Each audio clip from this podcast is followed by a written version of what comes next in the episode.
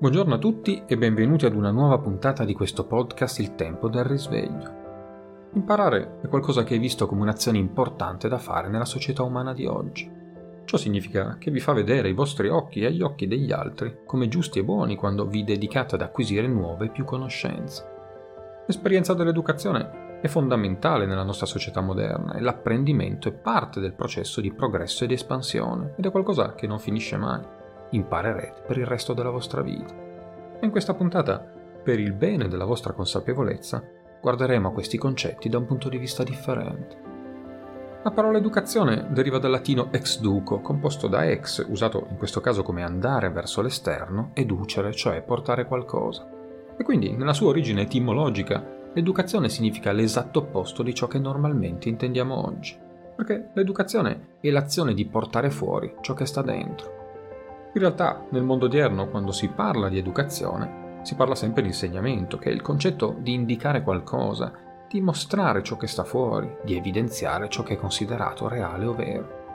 Questo, l'educazione è la facoltà umana di risvegliare il proprio potenziale per affrontare il mondo, mentre insegnare invece l'accompagnamento e la guida di chi ha l'esperienza affinché ogni persona scopra da sola quello di cui è capace. Insegna, indica una strada, non dà la risposta, o almeno non dovrebbe. L'educazione invece è qualcosa che non può fare un altro, ma si può fare solo da dentro se stessi. Sono certo che tutti avete avuto insegnanti che insegnavano e insegnanti che educavano, e avete potuto sperimentare entrambe le cose. Chi insegnava ci dava tutte le risposte e se sbagliavamo si arrabbiava o ci faceva notare che non stavamo attenti. Chi educava faceva una domanda e insieme si cercava la risposta e i loro appunti suscitavano sempre nuove domande. L'educazione nasce quindi da se stessi e l'insegnamento accompagna tale processo. Per questo motivo è molto importante sapere quello che potete ottenere dal contesto esterno per trasformare e armonizzare il vostro potere interno. E ciò può avvenire solo tramite la facoltà di apprendere. E apprendere differisce di molto dal concetto di imparare. Entrambe le parole provengono dalla stessa radice etimologica, ma tuttavia si sono evolute fino a concepire concetti diversi l'uno dall'altro. Imparare a prendere derivano dalle parole ad, cioè verso, pre davanti, e endere, che significa afferrare. Il concetto trasmette quindi l'idea di poter catturare qualcosa. Per insegnare per imparare, le scuole odierne utilizzano il sistema di insegnamento basato sulla ripetizione e memorizzazione, purtroppo in modo negativo. L'educazione non consiste nell'accettare dati esterni, ma nell'attivare potenzialità interne. In termini di insegnamento, la ripetizione aiuta la memorizzazione, ma non genera liberi pensatori, ma dipende piuttosto da dati esterni. Il sistema della ripetizione meccanica viene utilizzato come forma di meditazione in cui la ripetizione diventa un'abitudine e le cellule la riconoscono come propria e la integrano. Nella biforcazione che hanno avuto i concetti di imparare a apprendere, al giorno d'oggi si intende l'apprendimento come imitazione o assimilazione di conoscenze e informazioni attraverso la ripetizione costante. Ma apprendere in realtà implica qualcosa di molto più profondo perché è l'azione di fare propria tale conoscenza, integrarla e renderla parte naturale del proprio essere. È come qualcuno che impara la matematica a scuola per gli esami, ma poi la applica per fare il trader di borse per gestire numeri da un contesto diverso. Oppure si imparano le note musicali, gli accordi, gli spartiti, ma d'altra parte si apprendono la musica e le melodie. Quindi imparare significa che quando una vibrazione vi arriva attraverso altre persone, la imitate e la replicate semplicemente così come è arrivata. Al contrario, apprendere significa invece che se ricevete quella stessa vibrazione e l'assimilate, la trasformate secondo il vostro mondo interiore e la vostra coscienza, creando un'altra vibrazione che supera quella che avete ricevuto.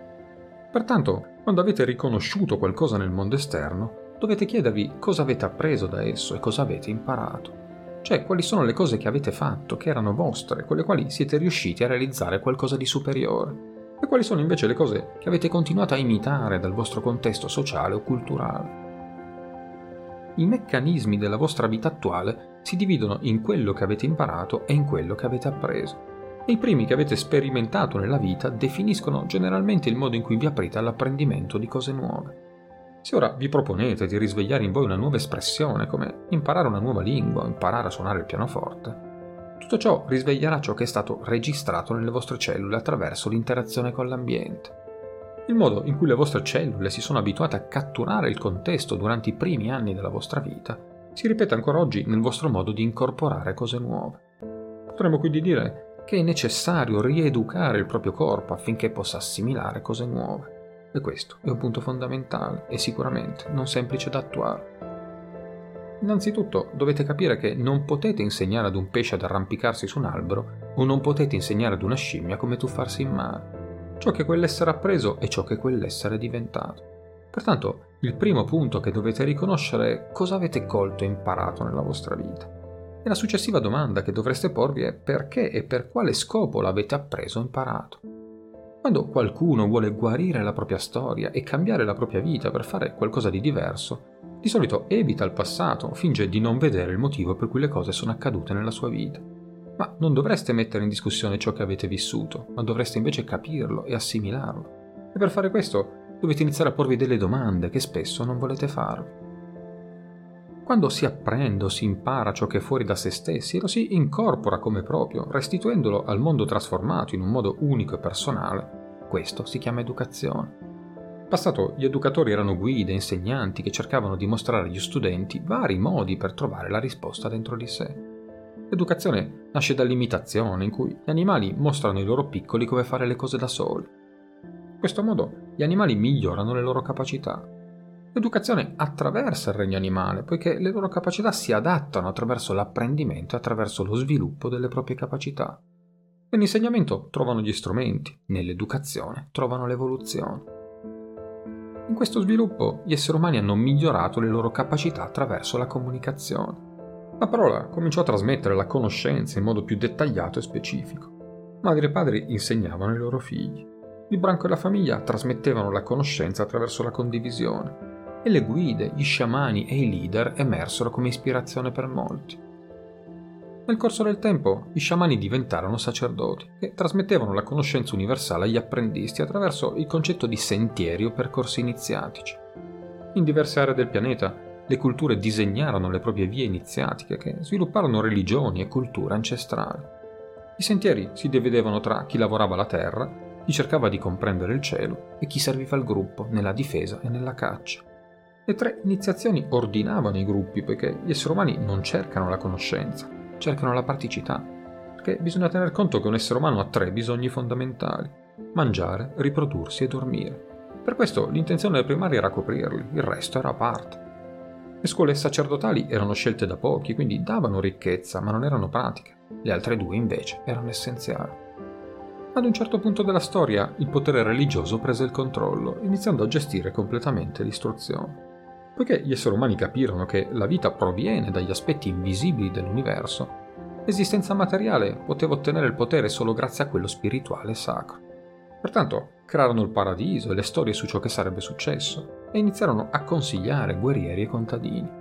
I leader consultavano sempre coloro che capivano il cielo e si cominciò a considerare che il potere di un leader proveniva solo dal potere di Dio, dal potere divino. Gli unici capaci di conferire la divinità di scegliere il re o la regina erano i sacerdoti, e senza di loro la persona non sarebbe mai stata scelta agli occhi di Dio. Per questo le vie iniziatiche dello spirito furono intoccabili, e si creò il costume, la cultura e la tradizione, secondo cui ogni persona deve avere l'accoglienza del divino per poter esercitare la propria opera terrena. E per far sì che ciò avvenisse, i sacerdoti, nella ricerca del potere, modellarono l'educazione affinché diventasse solo un insegnamento spirituale e religioso. Ad un certo punto, però, nelle isole greche dell'Egeo, alcuni decisero di uscire da questo sistema e, invece di essere religiosi, divennero eccellenti interrogatori, cercando risposte attraverso l'eterno dubbio. E nacquero i filosofi, gli amanti della saggezza, che lasciarono le tradizioni religiose per dedicarsi a mettere in discussione le cose. In Grecia l'insegnamento cessò di essere religioso e passò nelle mani di filosofi che condividevano le loro conoscenze in spazi aperti e pubblici, chiamati agora o aule, cioè dei luoghi dove le persone si recavano nel tempo libero per ascoltarli, per rispondere alle loro domande esistenziali dopo aver completato i loro compiti politici e civici. Questo momento di relax veniva chiamato scolè, che significa svago, e ha dato origine al termine scuola. Quindi, nell'antichità, a differenza di oggi, la scuola significava svago e divertimento. A quel tempo non c'erano i videogiochi, non c'era Netflix, internet o il caffè. Il punto d'incontro era sedersi in un patio e parlare della vita la scuola si configurava come un momento di relax da condividere. Dopo l'accettazione della religione cristiana da parte dell'imperatore Costantino, la scuola cessò di essere ben considerata in quanto culla di liberi pensatori non religiosi. Così vennero proibite e le scuole e l'insegnamento diventarono parte della Chiesa. Solo a partire dal Rinascimento, nel XVI secolo, le idee dell'antica Grecia e di Roma cominciarono ad essere introdotte di nuovo, con esse il libero pensiero e la filosofia. In quel momento nacque così il pensiero scientifico cartesiano, la sperimentazione, la ricerca di informazioni attraverso il dubbio, non più attraverso la fede. A partire dal colonialismo, la Chiesa impose la sua visione a livello planetario, adornando l'educazione in un concetto militarizzato ed ecclesiastico nelle mani del Papa, dei Gesuiti, dei Francescani. Ma a partire dalle rivoluzioni industriali e sociali del XVIII secolo, i liberi pensatori videro l'opportunità di creare repubbliche in cui le persone potessero imparare nuovamente dal dubbio, riprendendo l'istruzione, creando nuovamente scuole, ma adornate con il tradizionale sistema collegiale. Purtroppo con la rivoluzione industriale e la visione capitalista emersa in Europa, invece di creare agorà di persone libere, vennero create fabbriche di persone concorrenti che valutavano la loro conoscenza in numeri e lettere solo per la qualità del prodotto. E attraverso questi concetti si finì per progettare i modelli per la scuola e l'istruzione che usiamo ancora oggi, in cui una persona si sente in competizione per una valutazione, dove non si cercano più svago e istruzione, ma si è piuttosto costretti a insegnare concetti imposti da un sistema. È quindi importante lasciarci alle spalle la nostra storia per poter creare un'istruzione diversa per il futuro. L'istruzione, insieme alla politica e alla religione, sono gli unici sistemi che non sono stati modificati a livello globale. E questo accade perché i tre ne costituiscono uno. La religione dà potere al credo politico e la politica controlla le persone attraverso l'istruzione. Un popolo veramente libero smette di avere rappresentanti politici e smette di usare la religione per connettersi allo spirito. Nessuno nel sistema vorrà trasformare l'istruzione, di conseguenza ci sono solo due percorsi, dall'alto o dal basso. Dal basso implica una rivoluzione educativa in cui sono le popolazioni a chiedere un cambiamento specifico nell'intero sistema, solo che non sanno quale sia questo cambiamento. Tutti chiedono una migliore istruzione, ma non sanno cosa questo significhi perché pensano a valutazioni migliori, a contenuti migliori, a una maggiore preparazione, quando in realtà non è questo il problema, ma piuttosto l'essenza del non educare a liberare il dubbio, che viene insegnato nella risposta preconcetta. Una vera rivoluzione educativa si otterrà soltanto ripensando il tipo di umanità che cerchiamo di creare, non il tipo di cittadini o lavoratori che vogliamo produrre. E soprattutto si tratta di un cambiamento politico che trasforma l'ideologia del potere rappresentativo per restituire al popolo il potere decisionale diretto attraverso una guida adeguata. Perché un potere abbia effetto, molti devono rinunciarvi. Vale a dire che se nel mondo emerge un sistema di controllo, è perché la sua popolazione non sa come utilizzare il proprio potere. E qui due fattori si sommano, l'irresponsabilità o l'incapacità di risvegliare il proprio potere e la natura mammifera che scorre nel nostro sangue, che ha bisogno di qualcuno da seguire. In altre parole, non esistono due cose separate come quelli nel popolo e quelli al potere. Alla fine siamo tutti umani. C'è anche un concetto fondamentale che è stato completamente tralasciato dal metodo educativo della nostra società e si tratta dei nostri sentimenti. L'assimilazione della conoscenza non avviene per la capacità cerebrale di una persona, ma piuttosto per la capacità di percepire. Il cervello è solo un decodificatore di informazioni, ma le raggiunge attraverso gli impulsi generati dai sensi. Pertanto, i sentimenti sono i primi elaboratori di informazioni. Non c'è apprendimento quando non c'è emozione. L'emozione è la chiave dell'apprendimento ed è la chiave dell'educazione. Per capire le cose bisogna prima sentirle.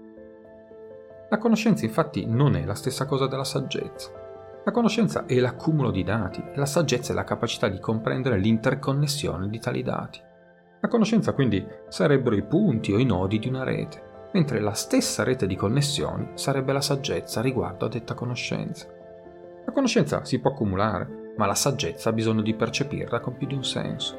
Si deve poter annusare i numeri, toccare i colori, sentire i profumi, assaporare le parole, vedere una canzone. L'interconnessione dei sensi unisce la saggezza, poiché i dati possono essere compresi attraverso il rimando delle informazioni, la conferma attraverso il confronto. Qualcosa è reale quando più punti di vista ne confermano l'esistenza. I sentimenti sono la capacità di percepire le cose e integrarle in una.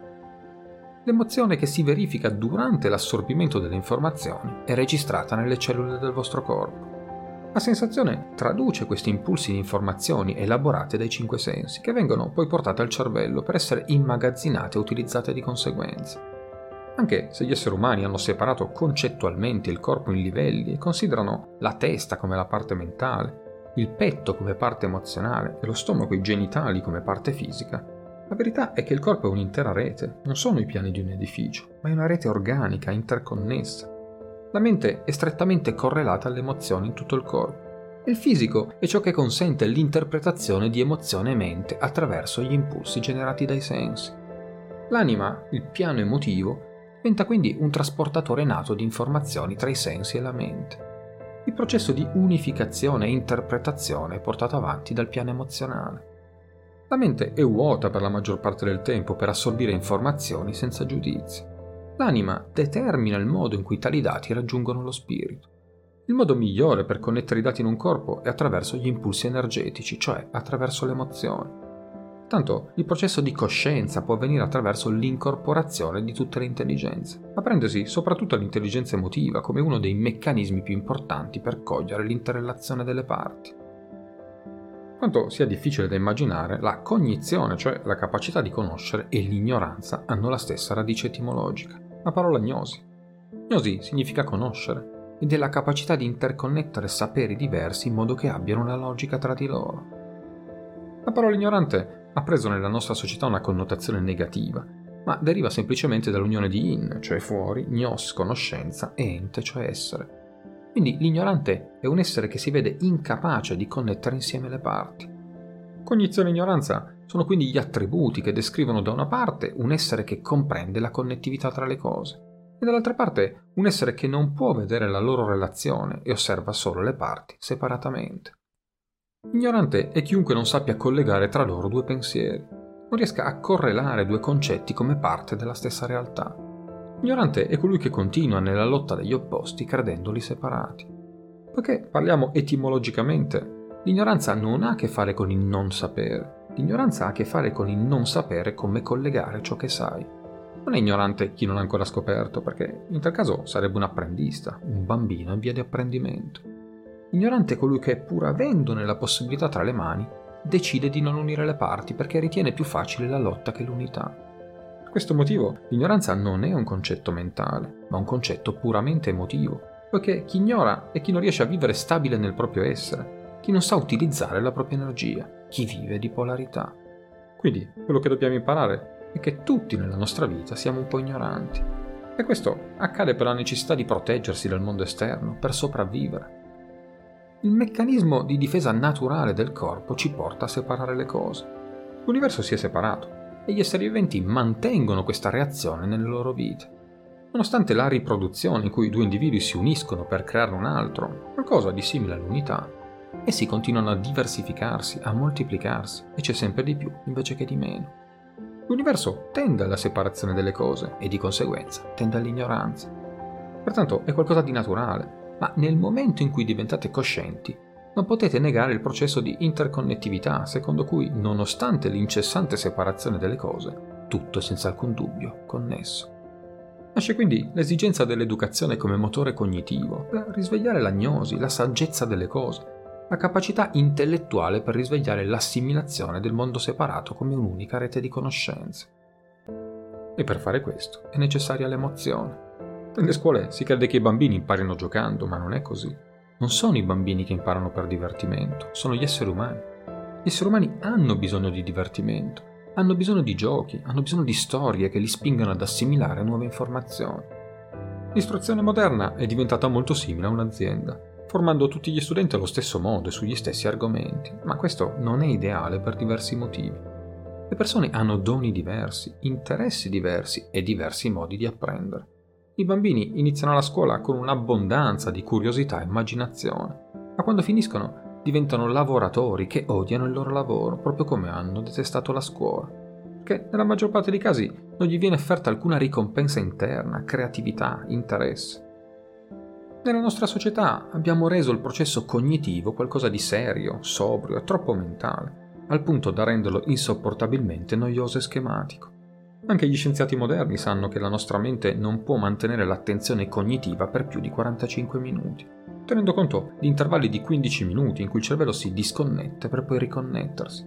Vale a dire che di quei 45 minuti almeno 3 vengono persi nel tentativo di recuperare l'attenzione. Invece, quando ci divertiamo è diverso, perché il cervello deve essere sempre attento alle novità che possono accadere, tutti i cinque sensi sono vigili. Quindi l'istruzione, adornandosi dell'aspetto cognitivo, ha fatto il contrario di quanto ci si aspettava, perdere l'attenzione della gente. Il che porta la nostra mente a cercare costantemente vie di fuga nelle sciocchezze, a guardare video stupidi, cose divertenti, cercando di trovare qualcosa che ci intrattenga ogni 15 minuti, dando quella sensazione di ignoranza collettiva che stiamo vivendo oggi. In altre parole, non si può combattere l'ignoranza con la conoscenza, perché l'ignoranza si combatte solo con il superamento dell'ignoranza stessa, tramite il gioco e il divertimento. Il processo cognitivo avviene quando l'individuo scopre da solo la propria capacità di comprendere e quando lo fa attraverso il gioco non si rende conto che stava integrando la conoscenza in modo naturale. Ecco perché ci piacciono i libri, i film, le avventure, la magia, perché lì il cervello si sente utile e felice e l'energia dell'anima si muove, circola, scorre.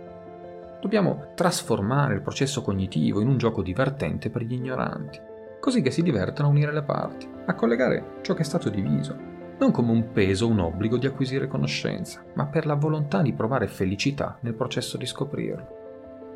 Il gioco, la creazione di storie, la mitologia, tutto ciò che l'aspetto cognitivo ha classificato come l'oppio degli ignoranti erano in realtà strumenti per mantenere le persone alla ricerca di risposte, vedendosi capaci un giorno di trovarle e diventare i loro protagonisti. Oggi viviamo in uno dei tempi più grandi di ignoranza perché prima c'erano persone ignoranti che non avevano accesso alle informazioni.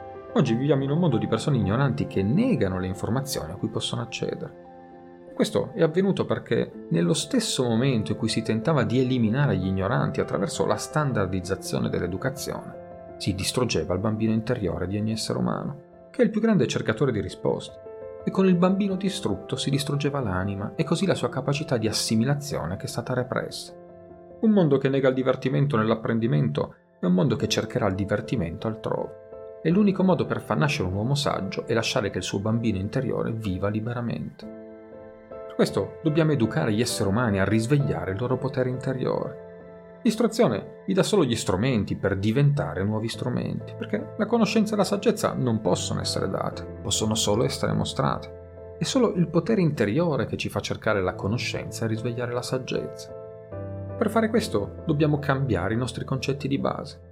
Non dobbiamo insegnare non essere razzista, ma dobbiamo insegnare come essere umani. Non dobbiamo insegnare quello che c'è di sbagliato negli altri, ma dobbiamo insegnare cosa gli esseri umani sono capaci di fare con il loro infinito potenziale. Non dobbiamo chiedere agli anziani la loro esperienza, ma chiedere ai bambini il loro entusiasmo. Gli esseri umani vogliono insegnare alle nuove generazioni a correggere gli errori del passato per costruire un futuro migliore, senza pensare che le risposte al futuro non sono nelle verità errate dell'esperienza, ma nell'infinita possibilità dell'immaginazione. È importante riconoscere gli eventi accaduti, ma non bisogna prenderli come punto di partenza per costruire il futuro, e altrimenti si sta semplicemente costruendo da non fare quello che ho fatto, invece di costruire da cosa fareste. In un certo senso, l'anima è il più grande ignorante che conosciamo, che ha paura di guardare le emozioni unenti, di osservare i suoi traumi, le sue storie, le persone che ha affrontato da cui si è separata. Lei è la più grande negatrice e allo stesso tempo la più grande destinataria di informazioni. Prendetevi quindi cura della vostra anima, Fatela sentire libera, divertente, flessibile, capace di sentire e percepire di più. Fatele sentire la conoscenza del mondo affinché possa prendere coscienza di ciò che ha negato. Bene amici, anche per oggi ho concluso. Io vi ricordo l'indirizzo email per porre le vostre domande, risvegliopodcast.gmail.com. Io vi aspetto alla prossima puntata. Pace su tutte le frontiere.